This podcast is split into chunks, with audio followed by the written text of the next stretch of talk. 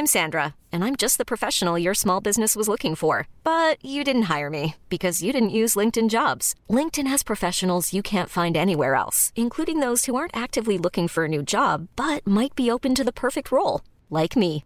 In a given month, over 70% of LinkedIn users don't visit other leading job sites. So if you're not looking on LinkedIn, you'll miss out on great candidates like Sandra. Start hiring professionals like a professional. Post your free job on linkedin.com/achieve today. Salut, c'est Victoire Tuaillon. Ces derniers mois, avec mon équipe, on a travaillé sur une série exceptionnelle. Ça s'appelle 20 milieux sous ma chair. L'autrice, Caroline Potier, a exhumé des cassettes audio qu'elle enregistrait pour sa meilleure amie lorsqu'elles étaient ados et qu'elle traversait l'enfer, les violences que lui infligeait son père. À partir de son histoire, Caroline Potier, devenue journaliste, a mené l'enquête. Comment on pourrait éradiquer l'inceste? C'est beau, c'est intelligent, c'est bouleversant, et je pèse mes mots, c'est d'utilité publique. Pour continuer à sortir de l'océan du déni, écoutez 20 milieux sous ma chair, dans le cœur sur la table.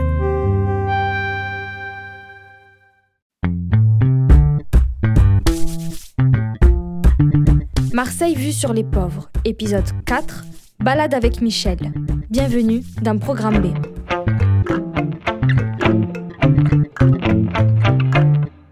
Les politiques, c'est des distributeurs de privilèges, c'est tout. Comme il y a des distributeurs de préservatifs, eux, ils distribuent des privilèges ou ils distribuent des subventions. C'est tout, c'est tout ce qu'il faut. Ben oui.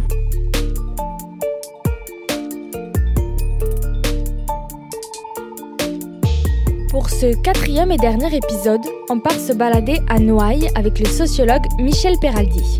Depuis plusieurs années, il observe de près Marseille et sa vie politique. En 2005, avec son compère le journaliste Michel Sanson, il publiait Gouverner Marseille. Le mois prochain, ils sortent le tome 2, Marseille en résistance. Pour Programme B, il livre quelques-unes des réflexions issues de son travail. Dans les rues de Noailles, on discutera gouvernance et image pour comprendre les enjeux derrière cette nouvelle forme de tourisme qui modifie profondément le quartier et la ville.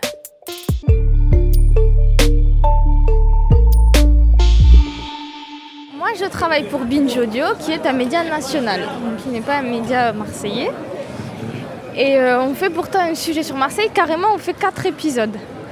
Et euh, vous avez écrit dans le premier tome de Gouverner Marseille plusieurs pages sur la, vision de Marseille qu'ont euh, les médias nationaux. Est-ce que vous pouvez nous en toucher deux mots? Est-ce que ça a évolué depuis que vous avez écrit votre livre ou est-ce qu'il y a toujours un, attrait un peu particulier pour Marseille? Il y a deux choses qu'il faut dire à mon avis. Première chose, c'est que Marseille a été une ville mondiale, économiquement. À l'époque où Paris était une capitale, mais c'est tout, politique, pas une capitale économique, connue dans le monde entier. Ça a créé une réputation, euh, ça a créé ce que moi j'appelle un patrimoine immatériel qui est la réputation de Marseille dans tout le, monde entier. En Argentine, partout, on connaît Marseille. Et donc, ce capital, c'est un capital que beaucoup de gens s'approprient toujours, parce que ça a toujours une certaine valeur euh, au plan imaginaire, au plan euh, euh, littéraire, au plan cinématographique, etc. Et je pense qu'il y a toute une bourgeoisie moyenne, toute une, classe intellectuelle qui, aime bien s'approprier cette réputation mondiale de Marseille, etc., qui, encore une fois, euh, est pas banale dans l'ensemble des villes françaises. Ça, c'est la première chose. Et je m'arrête parce que je vais... Non, ne vous Mourir étouffez et pas, tout non, non, non, non, on veut pas. Ah, mais c'est ici Ah, mais oui, alors je suis déjà passée par ici. passé, peut-être. Mais j'ai jamais euh, pris le pain. pain. Bonjour, Voilà. je peux vous en prendre une?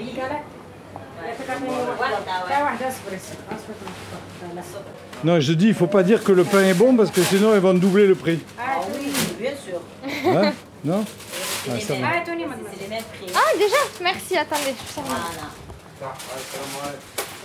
On n'a pas remonté, pas encore. Monnaie. Non, هذاك C'est quoi هذاك c'est un micro نخدم نخدم صحفية Ah, نشتم صحفية سنة. ايه Merci. Bon, eh ben, bon Chocolat, courage merci. Allez, au revoir Il est bon, hein Ah bah attendez, on va voir, on va goûter.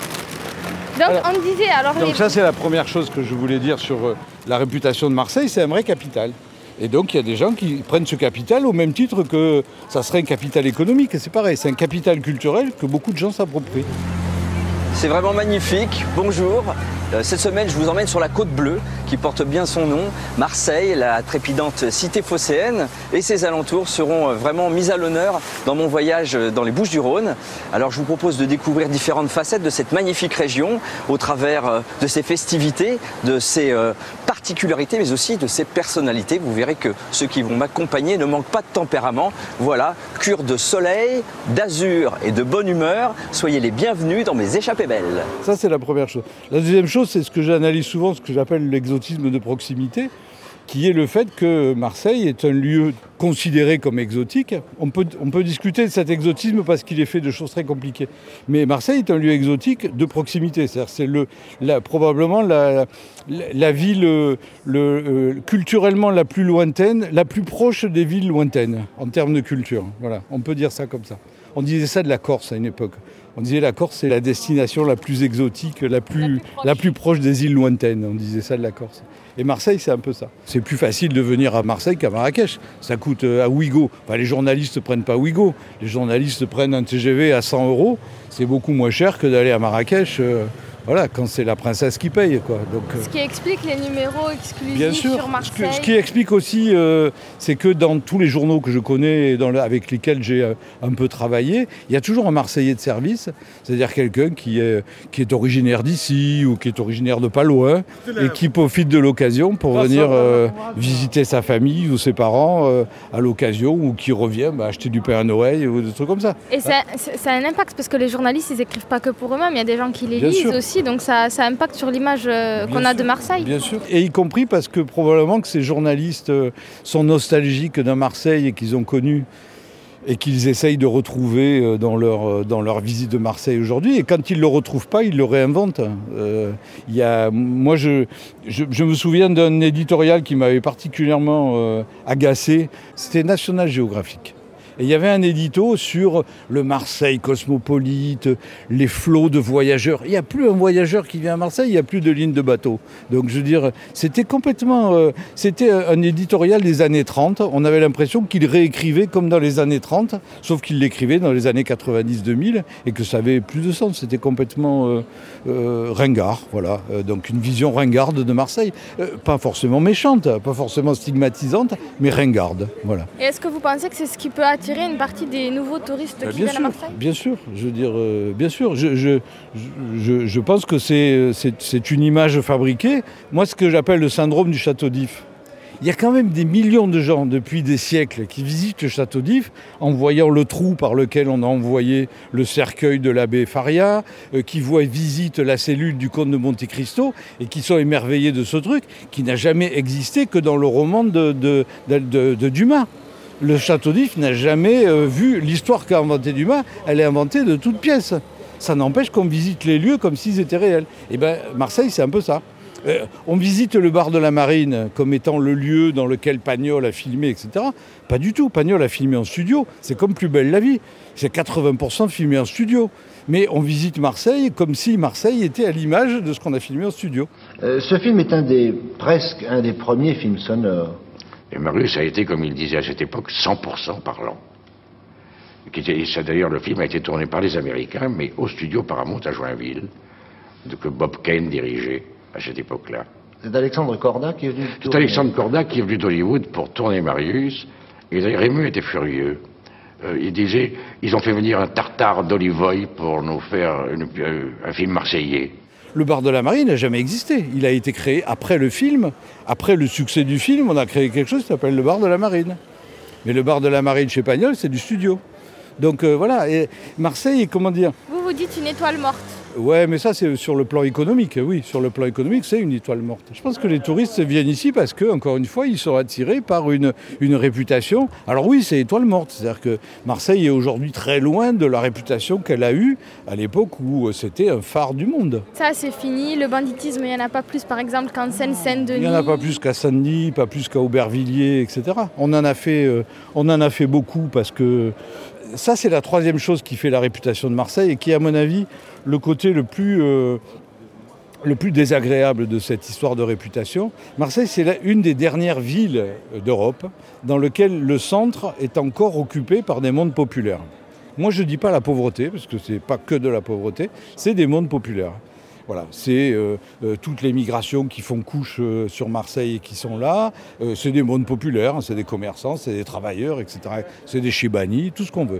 Et ça, alors ça vaut à Marseille à la fois un peu d'exotisme. Quand on a envie de, de- quand tu- de, certaines bourgeoisies ou certaines classes sociales euh, up ont envie de dénoncer euh, les mondes populaires, de les stigmatiser, on prend Marseille comme exemple parce que là, les mondes populaires, ils sont là. Là, on les voit, on les sent. Là, les bruits, on les a. Les odeurs, on les a.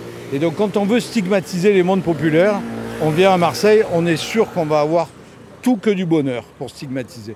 Donc ça, c'est le mauvais côté de la réputation de Marseille. On continue par là-bas Euh, c'est peut-être mieux par là. Par là Ok. C'est marrant, j'avais fait un reportage pour la Provence ici, à ce restaurant-là. Là Oui, celui-là, il a un peu changé à l'intérieur. Ah, c'est un restaurant italien. tu sais, j'avais jamais Eh vu, ben c'est non, en nouveau. fait. Ah non. C'est un d'accord. restaurant algérien. Ah, d'accord. Et donc j'ai suivi le match de l'Algérie avec eux, parce que c'était que des Algériens, D'accord. avec une déco euh, napolitaine. Et j'ai dit dans le journal le plus napolitain des restos algériens. Ouais, ouais. Parce qu'ils aiment bien le côté euh, mafia italienne et tout. Mais Ouais. quand même, quand il s'agit de manger, euh, Oui, oui, il faut pas Pas déconner. Enfin, le, le principe, la réalité, le principe de réalité nous rattrape. Il y avait un magasin qui était là que j'aimais beaucoup, moi, qui s'appelait euh, Arax. Et donc c'était un magasin qui était assez représentatif de ce qu'était Noailles, euh, qui a toujours été un lieu de bouffe, un lieu de centralité. euh, euh, c'est les halles moins les halles, quoi. Je veux dire, il y avait des halles d'ailleurs sur la place des halles de la Croix, ça s'appelle la place des halles de la Croix, parce qu'il y avait des halles, des halles façon, comment il s'appelle, Baltard, des halles en fer, etc. C'était des halles aux poissons qui étaient juste installées là. Sauf que au fur et à mesure que Marseille se réduit, que Marseille se normalise, se banalise, parce qu'on voit des, des- des supermarchés partout, euh, des marques franchisées partout, etc., petit à petit, ça devient un conservatoire. Ça devient une espèce de, de- de- de conservatoire de ce que étaient les mondes populaires et la centralité populaire euh, euh, dans les années 50, etc. Et c'est très triste. Mais c'est voilà, c'est l'évolution du monde qui est comme ça, peut-être. Euh, Je veux dire, euh, un jour, le monde ne sera plus que Aix-en-Provence, c'est-à-dire euh, un supermarché à ciel ouvert, avec des galeries marchandes qui n'ont pas l'air d'être des galeries marchandes, qui sont des galeries marchandes à ciel ouvert, avec des marques franchisées partout. voilà, c'est peut-être ça l'avenir du monde. hein. C'est un grand mall à l'américaine. voilà. Moi, je me souviens des malls à Los Angeles. C'est des villages mexicains reconstitués, des, des anciens villages mexicains avec euh, des, des- des maisons, avec des, tr- des- des, euh, des poutres en bois, des peintures, euh, etc. C'est très exotique. C'est c'est pas du tout des supermarchés comme chez nous. C'est des- des- c'est très travaillé, très architecturé. Ben, on est peut-être en train de virer à ça aujourd'hui. Ça, c'est tout Marrakech, ça. voilà. Et donc, bon, pour ceux qui ne voient pas, parce que c'est quand même de la radio, il y a euh, beaucoup de sacs, euh, de. De, oui, voilà, bah, de décoration d'intérieur, etc. Et ça, c'est plutôt euh, des magasins qui s'adressent aux touristes. euh, Ça, ça, ça vient de, de- comment ça s'appelle Safi, euh, Safi. C'est de la poterie Safi marocaine. Les tapis, c'est des tapis qui viennent de la classe. C'est- Moi, c'est ce que j'appelle de la gentrification par le bas. ça. C'est-à-dire que c'est des gens qui devaient être dans le quartier, qui petit à petit comprennent qu'il y a une autre population. On est, on est, dans, on est, dans- on est à Marrakech là. Franchement, c'est, les produits qu'on voit à Marrakech aujourd'hui. Je pense qu'ils vont s'approvisionner là-bas et tout. Donc ils ont compris qu'il y avait une demande touristique, mais pas forcément. Je peux imaginer que des gens, des, la petite bourgeoisie, le mot va être fort, la petite bourgeoisie algérienne à Marseille, la petite bourgeoisie de la diaspora algérienne qui existe. Hein. Les Algériens sont arrivés en 1907 à Marseille. hein. Donc il y a des Algériens aujourd'hui qui ont neuf générations à Marseille. Ils ont eu le temps de devenir avocats. Ils ne sont pas tous dealers ou chômeurs. hein. Il y en a qui sont devenus avocats, il y en a qui sont employés des postes, il y en a qui font les écoles de journalisme, etc. Donc je veux dire, il y a, une petite bourgeoisie, je dis ça, c'est pas du tout péjoratif, il y a une classe moyenne algérienne sur Marseille. Et je peux très bien concevoir qu'ils vont acheter ça. Au, même titre que les touristes, ou, etc. Donc il y a de gentrification dans le quartier parce qu'il y a une guerre ouverte des institutions contre ce quartier. Ça fait 50 ans que ça dure. Les, les notables marseillais euh, ont, depuis 50 ans, euh, ouvert un front guerrier contre cette présence populaire dans le centre de Marseille, qu'ils considèrent comme une nuisance.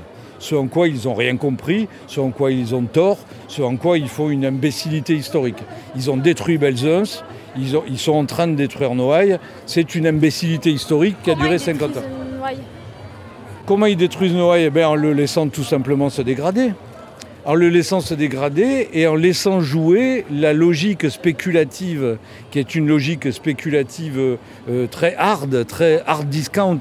C'est des marchands de sommeil, euh, c'est des petits spéculateurs aux petits pieds qui n'ont pas les moyens de leur politique. Et donc du coup, ce qui passe pour une rénovation est en réalité une dégradation du quartier. Parce que ce n'est pas une vraie rénovation. C'est une rénovation à, petite échelle qui est faite par des petits affairistes sordides, des, petits voyous, euh, etc., des, petits marchands de sommeil. Et donc eux n'ont pas les, moyens d'une vraie politique de rénovation, comme ça s'est fait à Paris ou ailleurs, par exemple. Donc même, euh, si je suis hostile à la, rénovation, même celle qui est faite ici, elle est c'est du hard discount par rapport à ce qui se fait ailleurs. C'est-à-dire, c'est une rénovation à petit prix. Donc c'est comme ça qu'ils dégradent le quartier en réalité. En le laissant se dégrader ou en le laissant ouvert à des spéculations de bas niveau. Voilà. Et donc c'est comme ça qu'ils ont dégradé Belzunce. C'est quoi la logique politique de faire ça à Noailles? Noailles, c'est central pour les gens qui sont jamais venus à La logique politique, elle est fondée sur une illusion qui est une illusion de, de petite bourgeoisie subalterne. C'est-à-dire qu'on a l'illusion de croire que on va faire monter les prix à Marseille et donc on va s'en mettre plein les poches parce qu'on a viré le monde populaire et qu'on euh, a ouvert euh, les quartiers à une possible spéculation. Manque de peau, la spéculation, ça ne marche pas. Ça ne marche pas sur Marseille. Les bourgeois, ils ne viennent pas à Marseille. Il y a un livre, moi que j'aime beaucoup, sur Paris, qui est fait par une sociologue qui s'appelle Anne Clerval, et elle montre très clairement que la gentrification à Paris, elle est le fait non pas de toutes les bourgeoisies, mais d'une bourgeoisie particulière qui est ce qu'elle appelle les bourgeoisies, les nouvelles bourgeoisies créatives, les nouveaux bobos, on va dire. Hein, bon. La vraie bourgeoisie parisienne, ceux qui habitent à Neuilly, Auteuil-Passy. Auteuil-Passy, c'est pas du gâteau. Auteuil-Passy, tel est notre ghetto. Ceux qui ont gentrifié à Paris, c'est une nouvelle bourgeoisie qui a émergé dans les années 70 et qui cherchait sa place et qui prenait des risques en matière euh, euh, foncier, en matière immobilier. Elle appelle ça les nouvelles bourgeoisies euh, culturelles, des industries culturelles, je ne sais plus comment elle dit. Donc la, gentrification suppose qu'il y ait cette bourgeoisie pour faire de gentrification. S'il n'y a pas cette bourgeoisie, il n'y a pas de gentrification. À Marseille, elle n'existe pas cette bourgeoisie. Elle commence à exister un tout petit peu depuis les années 2010, où on voit apparaître les jeunes créatifs, où on voit apparaître euh, les industries de la communication, Plus belle la vie, machin, la Belle de mai. On voit apparaître ça, mais depuis 2010, c'est très récent. Et en plus, ce qui, ce apparaît sur Marseille, c'est que ces, créatifs, c'est des jeunes précaires. C'est pas des bourgeois. Donc, ils sont incapables de gentrifier le quartier. Elle renouvelle même les mondes populaires. Elle, elle les fait exister autrement, elle les rajeunit, elle les revivifie, elle les fait exister. Et c'est ça que la mairie ici ne comprend pas. Les notables ne comprennent pas ça. Ils ne comprennent pas. Ils, y voient des mondes populaires, ils y voient de la crasse, ils y voient de la misère, ils y voient de la, euh, de la saleté, ils y voient de la dangerosité, ils y voient de l'insécurité, etc. Alors que pas du tout. C'est pas ça qu'il faudrait voir. Ce qu'il faut voir, c'est des mondes populaires qui se renouvellent constamment, qui font du commerce, qui vendent, qui ont des entreprises, etc. Et donc, il faudrait s'appuyer sur cette classe populaire pour redynamiser le quartier, pour le rénover, parce que les maisons, il faut les rénover, sinon ça s'écroule. Hein. Donc il faudrait s'appuyer sur eux. Or la, municipalité, toujours encore une fois, la municipalité, c'est pas que Godin, c'est avant lui même de faire, c'est toujours mis dans une position guerrière par rapport à ces mondes-là. Pour une raison simple, je réponds à la question quand même, c'est qu'ils ne votent pas pour eux. Aujourd'hui, pour la, quasi-totalité de ce que moi j'appelle les nouvelles classes créatives, la politique devrait être une technique. C'est-à-dire ça devrait être des fonctionnaires payés par l'État euh, qui font leur boulot, point barre, et puis c'est tout. Et pas des, notables qui plastronnent euh, et qui font... Euh, et qui font vous vous dites pas homme politique, hein, vous dites notable. Ouais, moi je dis notable, ouais. je trouve que c'est un mot qui leur va mieux. Voilà. On peut descendre un peu là par parce que les hommes politiques, ça oublié les femmes. C'est vrai. C'est vrai. Euh, on va par là-bas, comme ça on est plus au calme, on va, là-bas au bout. Donc ici c'était la place des Halles de la Croix. C'est là où il y avait des grandes halles qui ont été virées, je ne sais pas où, démontées, et sur lesquelles on vendait le poisson à Marseille. C'était un grand marché au poisson. Donc aujourd'hui on est toujours sur du marché. Il n'y a rien qui a changé de ce point de vue-là. Hein. voilà. Sur les municipales à Marseille, qu'est-ce qu'on peut dire? La, première chose qu'on peut dire, c'est que euh, euh, la politique aujourd'hui, elle est, comment dire, elle est révélatrice de ce que j'ai dit tout à l'heure sur le, la fracture entre les nouvelles classes euh, créatives marseillaises et la politique traditionnelle. C'est-à-dire que c'est pas simplement la fracture entre des notables de droite et puis des gens de gauche, c'est une fracture entre un système politique dans son entier qui n'est absolument plus représentatif de ce que ces gens-là estiment être le politique.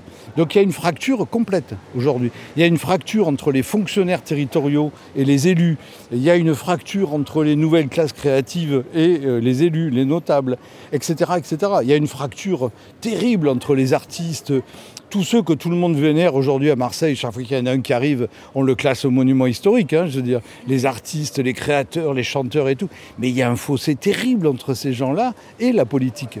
Mais pas les politiques au sens individuel, personnel, la politique en tant que système. Satisfaction, c'est que les Marseillaises et les Marseillais m'ont manifesté une nouvelle fois, mais d'une manière très forte, leur confiance. Moi, je le dis souvent parce que c'est une évidence mathématique. Godin a été élu et il est porté à Marseille par 95 000 personnes. Dans une ville de 860 000 habitants, deuxième ville de France. Alors allez-y, posez votre question. Voilà. Est-ce qu'aujourd'hui, les bons chiffres de la droite, on les doit à Jean-François Copé? En clair, est-ce qu'il est euh, conforté aujourd'hui à la tête de l'UMP pour vous? Par- Parlez-moi de Marseille. À Marseille, on les doit à Godin et ça me suffit. Et avec tout le succès que nous avons, pourquoi voulez-vous commencer encore une animosité avec tel ou tel contre Copé Ça suffit. La moitié des gens ont voté et dans cette moitié, il n'y a que la moitié qui a voté pour Godin. Bien sûr. 95 000 personnes. Il y a 370 000 inscrits, je crois, sur les listes électorales à Marseille, 400 000 peut-être. Je veux dire, donc euh, la moitié vote, parce qu'il y a 45% d'abstention, fait 200 000. Et il reste une moitié, qui a, même pas un peu moins qu'une moitié, qui a permis de faire élire Godin. Godin est l'homme de 95 000 Marseillais qui sont pour l'essentiel dans les quartiers sud et qui sont euh, euh, les bourgeoisies dont ils portent les intérêts. Faut, de temps en temps, il faut être un peu marxiste, hein, ça fait du bien. Godin porte les intérêts, moi, de ce que j'appelle une petite bourgeoisie affairiste, qui sont des commerçants, des promoteurs immobiliers. On a sur Marseille une radicalisation de ce système qui fait que euh, si Godin est élu pour quatre- par 95 000 Marseillais, Vassal va être élu par combien? 80 000 82 000 95 000 Mais on va retrouver le même système. Et donc on va se retrouver dans une position très paradoxale où euh, on va avoir un maire qui est de moins en moins représentatif des intérêts marseillais. Bon, mais je pense que Vassal va être élu avec une toute petite et très étroite majorité. Bon, sauf, euh, je, je sais pas quoi, sauf accident. Et quand elle va se retrouver avec cette toute petite majorité, soit elle va pouvoir s'appuyer sur En Marche s'ils existent, rien n'est moins sûr, parce que je pense qu'ils vont très peu exister d'ici les municipales, et donc elle va s'appuyer sur qui? Sur le Front National. Et donc on va avoir des alliances, alors qui seront euh, euh, secrètes, tacites ou explicites, entre la droite traditionnelle, qui est celle de Vassal, et le Front National, qui est aujourd'hui une des premières forces politiques sur Marseille. Parce qu'ils sont en position d'être élus à 30 ou 35% sur quatre secteurs dans la ville. Quand on écoute le Front National, ce n'est qu'un discours de haine. On dit Godin, alors ils prononcent les noms Vassal, Godin, c'est des- un discours haineux. Et c'est avec ça qu'ils sont élus. Ils ne sont pas élus sur leur politique, parce que leur politique c'est rigoureusement la même. Ils sont aussi clientélistes, aussi magouilleurs, aussi voyous que les autres quand ils sont élus, sauf que c'est dans leur manière de les dénoncer qu'ils marquent, ils marquent leur différence. Les politiques, c'est des distributeurs de privilèges, c'est tout. Comme il y a des distributeurs de préservatifs, eux, ils distribuent des privilèges ou ils distribuent des subventions. C'est tout, c'est tout ce qu'il faut. Ben oui. Cette balade avec Michel Peraldi aura été de l'été ma seule visite guidée de Marseille. Dans ce quartier pauvre où les prix flambent sur les nouvelles terrasses avec une vue directe sur les murs qui tombent. Dans une ville marquée par un effondrement, un drame qui a fait huit morts, qui reste gravé dans la mémoire des Marseillais. Dans la torpeur de l'été, on a parfois vite fait d'oublier que le tourisme est aussi l'un des vecteurs de la gentrification qui gagne nos centres-villes, et ce, peu importe si la justice ou la décence s'en trouve quelquefois bousculée. Nos vacances d'été, coquillages et crustacés, peuvent laisser une trace et un goût amer. Mais découvrir la ville sans l'abîmer n'est pas seulement de notre responsabilité. En mars auront lieu les municipales. Pour l'équipe sortante, il faudra se justifier. Et pour le ou la nouvelle maire, il s'agira à Marseille d'un gros chantier, un de plus.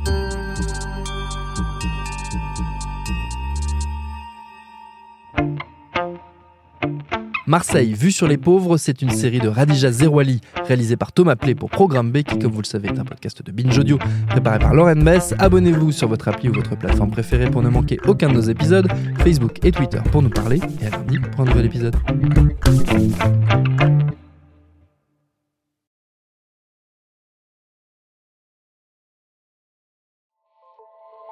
Salut, c'est Sinamir du podcast L'Affaire. En 2016, je suis monté sur un bateau de sauvetage en Méditerranée et ce que j'y ai vu n'a pas changé. En tout, depuis 10 ans, on compte même près de 30 000 morts sur cette mer. Alors, dans le naufrage, notre nouvelle enquête, j'ai voulu raconter un cas concret. Comment 130 personnes sont mortes en 2021 à la frontière de l'Europe, malgré des dizaines d'appels de détresse. Qui n'a pas pu les sauver et pourquoi? Qui étaient ces disparus? Et surtout, comment on en est arrivé à ne plus parler de 130 personnes qui meurent le même jour sur un bateau au milieu de la Méditerranée? Le naufrage, c'est la nouvelle série du podcast L'affaire de Paradiso Média. Une enquête que vous pouvez retrouver gratuitement chaque semaine à partir du 27 mars 2024 sur toutes les applications de podcast.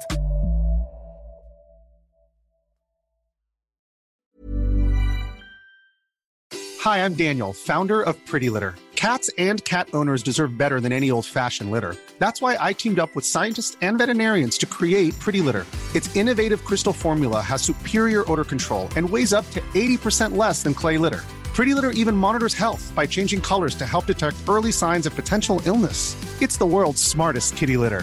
Go to prettylitter.com and use code ACAST for 20% off your first order and a free cat toy. Terms and conditions apply. See site for details.